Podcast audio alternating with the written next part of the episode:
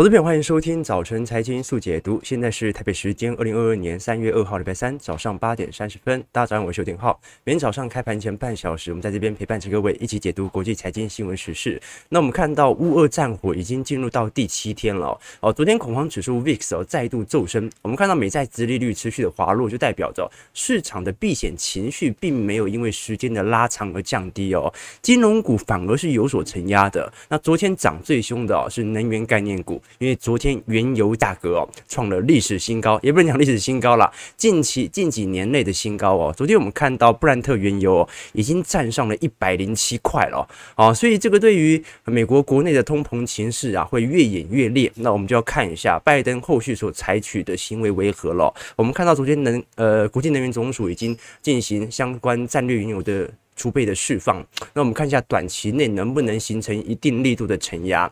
那包括昨天俄罗斯在周二扩大对于乌克兰第二大城哈尔科夫的炮击力度哦，也持续的围攻呃乌国的首都基辅哦。所以现在，因为俄国国防部在昨天预告说即将针对基辅来轰炸啊，警告平民尽速离开哦，这样的一个讯息哦，让市场认为战事似乎没有到一个。啊、这个僵持或者白热化的一个区间，反而更加的严重。好，所以我们看到昨天避险情绪持续的升高。那现在哦，我们回到呃，在制裁面上，对于全球。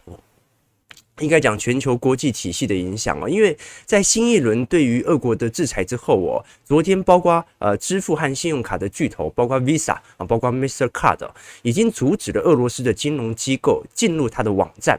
那么这一次主要还是呃国际间对于俄国普遍由欧美体系支付体系的制裁哦。那包括莫斯科股市在周一是暂停交易，伦敦上市的俄罗斯股票啊，这个股票 这个昨昨天其实美国股市的俄国相关的 ETF。跌得也很凶哦，那包括呃联邦储备银行和外贸银行都是俄罗斯目前两家最重要的金融机构。那我们从这张图表所看到的是俄罗斯占整个国家当中啊市占率比较高的几家银行。那我们看到哦，只要是蓝色区块。所标注的全部都是进行资产冻结的银行，也就是说，这些银行在海外的资产已经被欧美各国所冻结了。好，所以现在我们看到，昨天包括俄罗斯最大的银行联邦储蓄银行哦，在伦敦是。下跌了七成七哦，那包括能源巨头天然气公司也下跌了六成二哦，好，那为什么是看伦敦以及看美国？因为刚才讲到嘛，俄罗斯股市暂停交易，所以我们看到整个俄罗斯在呃周一呃央行决定关闭莫斯科证交所之后哦，整体的跌势啊啊几乎呃是以腰斩来做形容啊，因此我们看到呃。追踪俄罗斯股票最大的美国 ETF 哦，啊，这一支叫做 VanEck 俄罗斯 ETF 哦，从呃一个多月前的三十二块哦，现在仅仅只剩下十块，哇，跌了六成七成啊，投资朋友，那包括整个 ETF 跟呃 JP Morgan 哦，针对。新兴市场指数相关的 ETF 也正在因为俄罗斯股市的下跌而拖累，所以哦，这一次俄罗斯央行即使暂停交易啊，并没有影响到国际资本啊对于俄罗斯追踪标的资金的一个流出哦。那也由于现在整个欧洲战事哦，可能再度的升高，我们看到昨天欧洲天然气价格在周一是飙涨了三成七，那除非欧洲自断其臂啦，哦，主动削减现在百分之十到十五的呃用气的需求，要用天然气的需求，否则哦，短期内基本上不太可能完全的替代俄罗斯天然气的选项啊。当然，呃，如果能够顺势的。做结构性的改革的话，也许在五年内可以陆续的摆脱对于俄罗斯的需求，但短期内肯定无法。所以现在的结论是什么？现在结论哦，基本上是看天气，也就是说，欧盟现在在赌的是哦，在天然气进口量的支持底下，能不能夏季提早来到？那么夏季一旦提早来到，那么欧盟本身的需求量就会下调，那这个时候就非常可以顺势的进行结构性的改革了。这是我们看到目前的迹象哦。那呃，昨天有投资朋友问我说，因为我们刚才看到在 SWIFT 体系当中以及资产冻结当中哦，其实并不是每一家的俄国的银行都完全的被剔除以及冻结。那为什么有些国家或者说俄罗斯有些央行并没有被排除在 SWIFT 以外呢？基本上可以这样讲啦，呃。拜登的解释是说，欧洲国家还没有达成统一的意见啊。但是另外一个原因呢，应该是因为逐出 SWIFT 系统啊，就代表着俄罗斯的能源交易相关的结算系统啊，无法顺势的做付出。那如果欧盟无法付钱给俄罗斯，呃，那很顺势的就不可能得到俄罗斯的天然气管嘛。那这样的一个情况底下，就会造成欧洲国内的通膨高涨，以及短期内这种。天然气流动性的问题啊，所以还是有部分的 俄罗斯的银行是可以使用 SWIFT 哦。那主要还是跟天然气供应有关的一些系统哦。那你说这一次 SWIFT 呃，这个俄罗斯被剔除之后啊，后续的影响为何呢？如果啊，如果啦啊，它只是作为一个政治筹码啊，在乌俄战事之后啊，稍微有所缓解的话啊，可以重新加回来 SWIFT 的话，那影响没这么大。但是只要只要剔出 SWIFT 高达一个季度以上，马上就会严重影响到经济的实质效果。我们来追踪一下，在过去当中啊，SWIFT 啊可以把它连接成金融的核武器。我们看到哦，在二零一二年和二零一八年的时候啊，当时伊朗曾经两次被剔出 SWIFT 系统啊。一六年的时候，他有回来，回来到 SWIFT 系统哦。那期间呢，伊朗石油收入你看到哦，两波高速的下滑，而且呢。伊朗货币啊，也是大幅度的贬值，引发了当地的社会的动荡啊，所以我们看到，呃，从图表上可以看得非常清晰哦，啊，退出 SWIFT 系统之后啊，呃，基本上因为结算系统的缺乏，会使得第一，国内价格。国内货币高速的贬值，所以你即使卖再多的油都不值钱。那第二点呢、因为结算系统必须要找到取代的方案哦，就会导致你原油的出口量大幅度的一个下滑。那我们知道哦，俄罗斯的。天然气以及原油哦，如果在短期内被剔出 SWIFT 的话，如果以一个季度来看，马上就会影响到俄罗斯一年 GDP 的接近三个 percent 哦。所以俄罗斯是仅次于美国全球第二大的天然气的生产国。那根据该国在二零二零年呢，它主要是生产了六千三百九十亿立方的天然气，出口了一千九百七十亿哦。所以这种地位啊，老实说，出口对于俄罗斯的经济是有强大的一个依赖性的哦。虽然有时候我们会讲说，俄国本身它是一个内循环经济啊，跟外界似乎有所脱节，但是至少从天然气来看的话，对于俄国的 GDP 的影响其实是挺大的哦。这是我们观察到乌俄冲突最新的一个追踪。那么今天最重要的事情是什么呢？与此同时哦，拜登正在召开今年度的国情咨文啊，这个应该是十点还是十一点，或者现在正在召开，我还不确定哦。啊，通常美国。呃，总统都会在一月份或者二月份，啊，会前往国会来发表国情咨文哦。那现在已经三月二号了嘛，啊，所以基本上啊，他基本上算是美国国内有史国情咨文以来最晚的。好，那有没有可能是因为乌俄之间的冲突导致国情咨文延后呢？我们呃后续来跟各位做一些观察。但是从民调当中哦，昨天我们有跟各位做追踪哦，现在美国的疫情还没有完全的解除，那通膨创了。四十年以来的新高，乌俄局势发展又不是非常的明朗。我们看到拜登的民调支持度啊，他的满意度已经掉成掉到三成七了。哦，那不满意他的表现的人哦，已经来到了五成五哦，这是他上任以来的最低点哦。所以不论是在经济上，在疫情上，在乌俄的局势上哦，现在大多数的美国民众啊，不太赞同现在拜登在过去两年的执政成绩哦。那如果这份民调哦，呃。变成是，如果中期选举在明天就会举行的话，有多少人会投给民主党呢？仅仅只有四成二，有百分之四十九会投给共和党的候选人哦。那有百分之五十的民众希望共和党可以重新执政国会哦。所以现在我们所看到整个拜登的支持度啊，再度来到呃两年来的新低点呐。如果是从过去以往的历史来进行推论的话，三成七哦。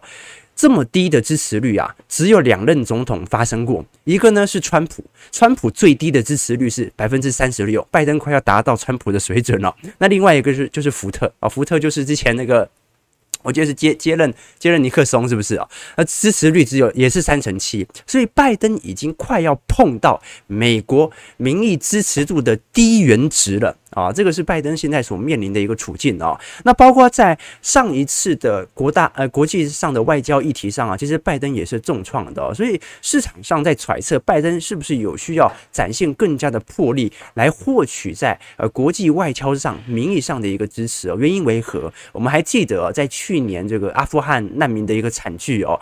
呃，现在进行的民调统计啊，美国可能现在正在往更分裂的方向来走。我们看到这张图表进行的统。计是有六成人呐、愿意接受美这个阿富汗的难民，有两成七的人呐、啊，好不愿意接受，所以多数人对于阿富汗的难民是保持着开放态度的、但是我们看到统计的右边这一项哦，有一半的美国人呐、是没有信心能够防止恐怖禁止随着阿富汗的难民。进入到美国本土，也就是说，现在美国人民就是 这个很挑啦，你又想接收哦，但是呢，你又很怕恐怖分子会进来，所以哦，我们看到整个美国分裂的态势哦，在拜登的执政底下，并没有因此而稍微能够趋缓哦。那川普现在的民调反而是在持续的上升当中哦。我们看到最近哦，美联社。所针对呃，共和党的八位的总统，在两年之后的候选人当中哦，川普是以百分之五十七遥遥领先的哦哦，那第二名是目前佛罗里达州的州长哦，仅仅只有十二趴，位居第二啊。那前总前副总统彭斯啊是百分之一呃十一啊，位居第三啊，所以其他的候选人呢都很难突破两位数，所以哦。啊，如果啦，现在的局势没有太大的变动的话，川普在未来两年呐、至少在选战当中啊，很有可能就会代表共和党再次的角逐两年之后的总统大选哦。那川普很多，昨天我们在跟投资朋友讨论说嘛，川普到底会不会支持或者放任这个乌克兰无底线的去挑衅俄罗斯啊？在过去一段时间嘛，啊，所以呃，我我的想法是这样子啊，就是说。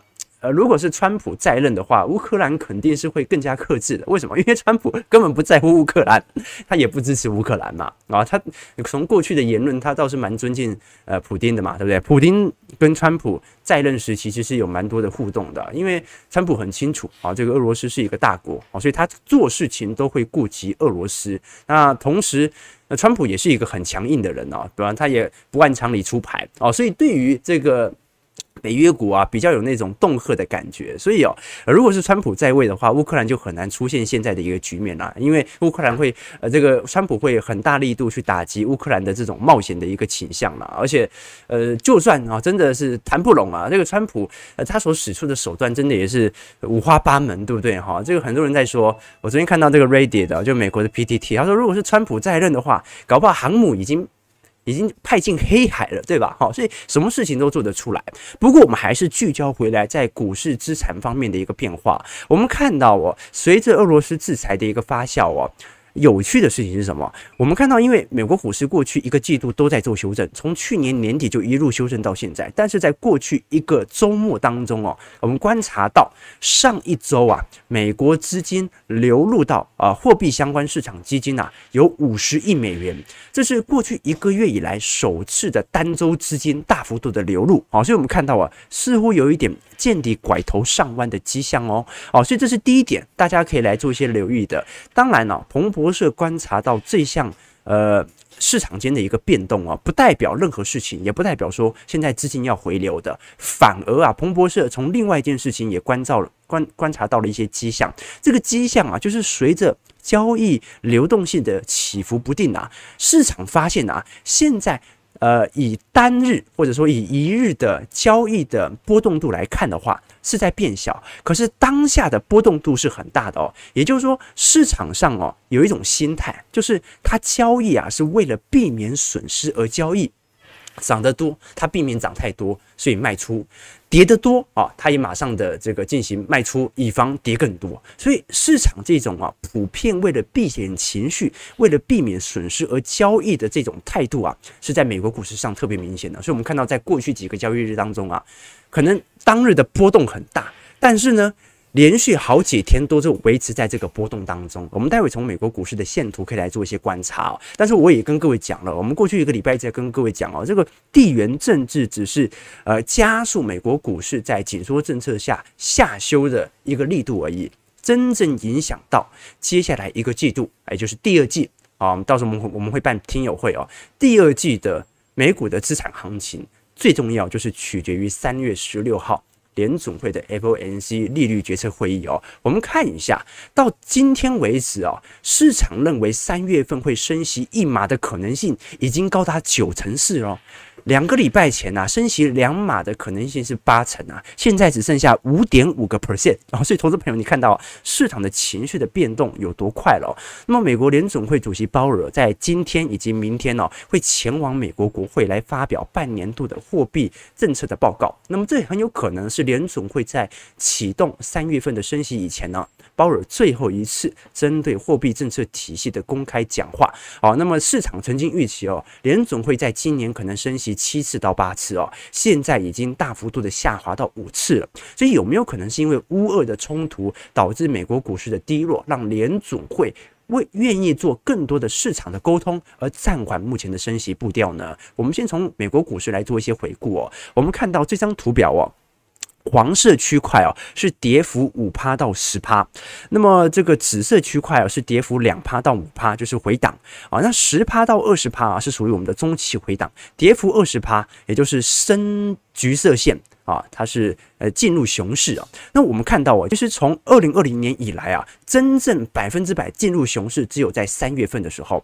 那本次的下修曾经一度陷入熊市，可是马上反弹，所以目前纳指和费半啊是属于跌到二十趴之后啊，再度跌幅收敛回二十趴以内。所以我们看到目前美国股市啊，从名义上的修正值来看的话，其实跟前几次的修正啊没有太大的一个异同，只是因为指数之前拉得太高了，所以。现在看起来好像跌得很重，但是基本上跌幅仍然控制在二十趴以内哦，还没有百分之百进入熊市哦。我们只是碰到熊市之后又站回来了，所以整个美国股市哦，在逼临熊市的时候，上一次我们看到联储会进行了海量货币宽松的政策，这一次跌幅如果来到两成，你认为联总会什么事情都不会做吗？以前我们讲过一句话叫 “Don't fight the Fed”，不要跟联总会作对。联总会的想法是什么？就是要保持金融市场稳定的繁荣，繁荣是必要的，但是要稳定，不要涨太凶，这个是联总会的政策方向啊。那至于它会不会让它跌太凶？啊，我觉得啊，它的政策的方向其实已经表明非常明显了。好，我们马上再回来看一下美国股市四大指数的变化。我们看道琼指数下跌五百九十七点，一点七六 percent，收在三万三千二百九十四点啊，一样哦，在下方进行徘徊，跌破年线。标普是下跌六十七点六八点，一点五五 percent，收在四千三百零六点，也是一样啊，在下方进行震荡。纳指的乖离哦是拉得越来越明显哦，很有可能在本周啊，这个季线就要跌破年线喽。啊，所以这是四重死亡交叉啊，这个纳指的头部哦，形成的会更加猛烈哦。那费半哦，呃，现在再度的跌回到了年线以下了啊。这个因为费半目前的整体的股市情况哦，老实说不是特别的乐观，因为那费半在过去一段时间哦，是被视为啊，在四大指数当中啊，唯一强势的。或者说唯一还没有跌破年线，但昨天是重跌哦，重跌三点六四 percent，是在三千三百零四点。那包括昨天苹果在周二也宣布了加入制裁俄罗斯的行列，也停止俄国 App Store 啊相关的啊 Nike 鞋的这个销售哦，啊以及一些鞋业啊和苹果啊，基本上美方跟俄方之间的购物网站啊。都已经有明显的脱节，那包括昨天费半的呃下杀情形也非常严重。我们看到辉达重跌了三点七个 percent，AMD 重跌了七点七哦，印材跌了三点四 percent，美光跌了二点九啊，高通跌了四点八 percent，Intel 也跌了一点八四 percent。好在台积电哦相对比较抗跌哦，所以我们看到整个美国股市哦在乌俄战火呃持续的升温底下啊，西方国家会持续的进行呃军备上的资源和金融上的制裁哦。那么俄罗斯啊本身因为也升高核武的战备哦，让市场上的避险情绪啊，在短期内无法大幅度的一个稀释哦。但是哦，我们常跟投资朋友讲啊，地缘政治对于股市哦，往往造成的是短线效应。你说不短啊，好几天了。哎，这个三年可以很短，三秒可以很长，就看你怎么识别长和短了，对吧？股神巴菲特就说嘛。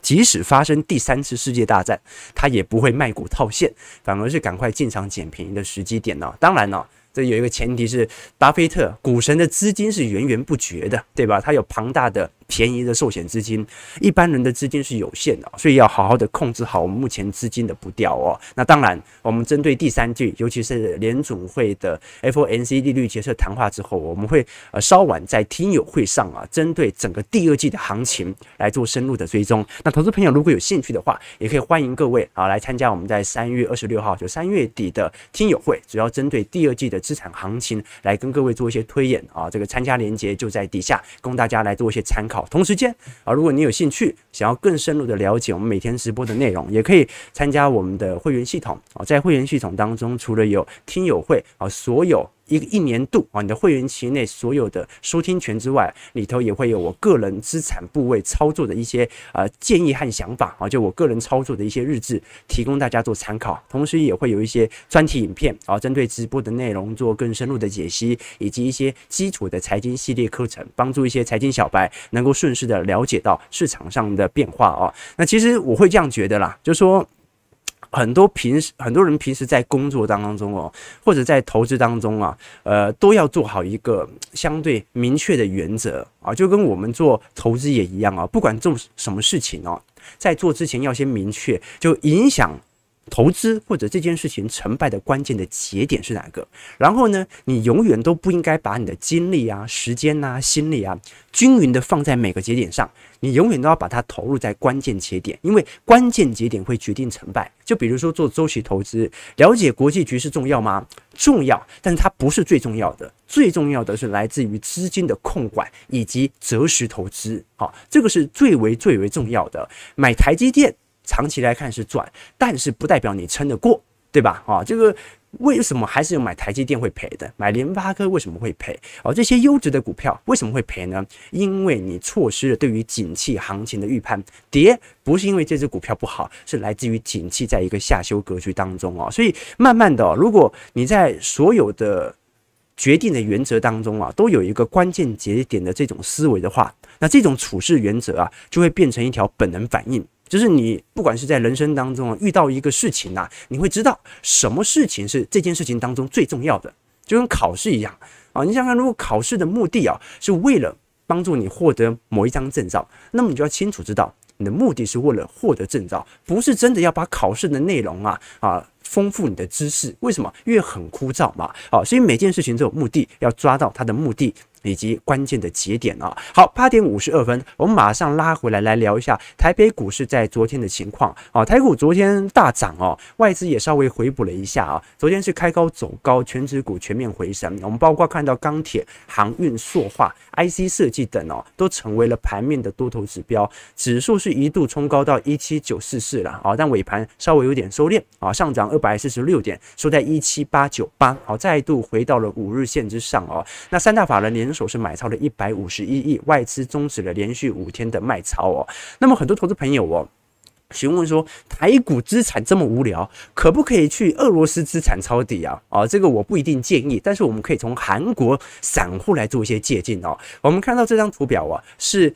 韩国散户啊，观众朋友，韩国散户在亚洲的散户当中啊，比台北股市还要更加积极。我们看到韩国股市哦，过去一年哦，比台北股市更无聊啊。哦，韩国股市在过去一年当中啊，算是一个相对疲乏弱势的呃震荡区间哦，所以很多韩国股市投资者哦，反而把目光呃。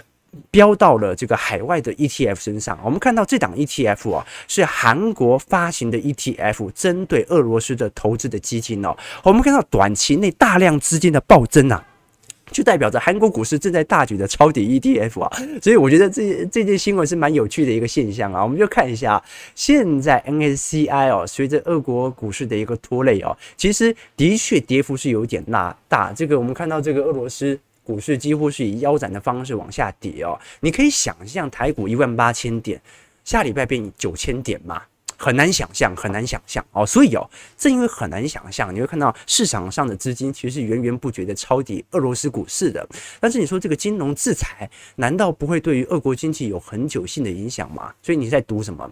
你在赌这个金融制裁会不会发挥它的效果？也就是就就是赌这个制裁的时间线到底会有多长？好，那我们还是拉回来看一下，昨天台北股市的成交值哦，有三千六百亿啊，还是算是一个稳步的放大区间啦。那外资终止连续五天的狂杀之后，昨天是稍微买超了六十三亿啊，投信则是继续买啊，投信已经连续二十天做买超了。那我们看到外资资金是抢进货柜三雄啊，长龙买了二点七万张，万海买了四千张哦。那包括传产股方面呢，你看大同、华兴。中钢、长荣行，那包括南亚、中石化、台塑、台塑化，好，这些就是能源概念股哦。那金融股也稍微有敲进了一些哦，啊，但是我们看到在外资卖超方面呢，这个台积电就卖得非常凶哦，啊，晶圆代工龙头台积电在昨天是遭到外资的弃守哦，虽然不如礼拜四和礼拜五哦，狂杀了四万张，但昨天卖了二点五万张哦，就代表着这个外资在全球股市疲弱不振的情况底下，它是有被迫的进行系统三上面的一个调节。那我们看一下买最凶的哦，过去二十天每天都在买的是谁？是投信哦。我们看到投信在二月份哦，单月就买了四百亿啊，外资在二月份卖了一千五百亿啊，所以你看到出来啊，这个一个是获利了结。但是投信呢是开始自己的布局的活动。那么既然本土法人呢是有意要拉抬台股哦，我们就看到整个盘势啊由内资来主导的可能性就会开始增大。我们看到这个投信买最多的哦，中钢、中鸿、长隆、大成钢、永丰金、开发金、人保、英业达、中信金、友达，好，一样就是这些低基期、高殖利率、能源、原物料、金融相关概念股哦。我们看到中钢哦，在昨天哦，哇是上涨了五点四二。Percent 啊，中钢昨天呃公告配发的现金股利有三点一块哦。如果从殖利率来做观察，是有八点一个 percent 哦。虽然我们看到去年的套牢区哦还是蛮高的，但昨天是直接跳高哦。但是昨天算是收了一根十字线，代表买盘和卖盘意愿都非常之踊跃哦。所以现在来看哦，整个投信的方向，它因为是属于中长期布局，它不太会考虑这个前坡或者去年的大幅度的卖压能否顺势突破。这个以我们要跟跟大家讲一下。这个如果以单纯法人逻辑来看哦，基本上投信和自营商这个操作逻辑，呃，各位如果有时候看买卖超会发现差很多嘛。这个投信哦，在过去两年呢，之所以有持续的买超台股，这跟国人的呃这个。买 ETF 的习惯是有很高、很强、高强度的连接的，这因为大家都在存股啊，大量的资金涌入到 ETF 啊，那投信很被迫，他就必须选择在在这个时间点呢，持续的进行台湾啊这些优质股票的收购哦。那自营商不一样啊，自营商就每天冲来冲去，这个你搞不清楚它的方向哦。那另外一个对于内资有明显力道的，就是大股东啊，以及。主力哦，所以我们看到投信的买卖超，不意味着说这些股票短期内一定会大幅度的上涨，只有中小型股你才可以这样讲。因为买中钢、中红，你能够期待它有多亮丽的啊资本利得的表现呢？很难。但是它为什么要购买？因为 ETF 的买盘，市场上的散户的资金不断的投入啦。好，那我们看到啊啊，在昨天，包括这个投信大幅买超的，还有长隆啊，长隆去年前三季的获利哦，就已经来到三十块了。所以今年呃，应该讲二零这个二二年呢，如果今年全年获利啊，四十五块应该不会有太大的一个问题。那如果以股利率啊，这个配发率五成来做分析的话，股利可能二十块左右，殖利率可能会高达十四个 percent 啊，所以就算去年的套牢的卖压很重哦，这个呃未来一年到两年的配发率仍然会非常高哦。那共同的着眼点你就看得出来啊，投信大部分哦回补的都是一些高殖利率低基期的表现啊，那这不代表投信看好台股哦，它连续二十天买，第一个是。散户的资金在涌入嘛，他被迫一定要买哦。那第二点呢、你看到他买的都是这些低基期的高值利率的概念股哦，代表什么事情？代表的事情就是，他现在其实并没有太多看好台北股市短期内大幅上涨的可能性。为什么？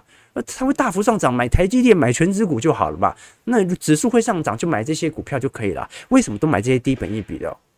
因为哦，它有最低持股限制要七成。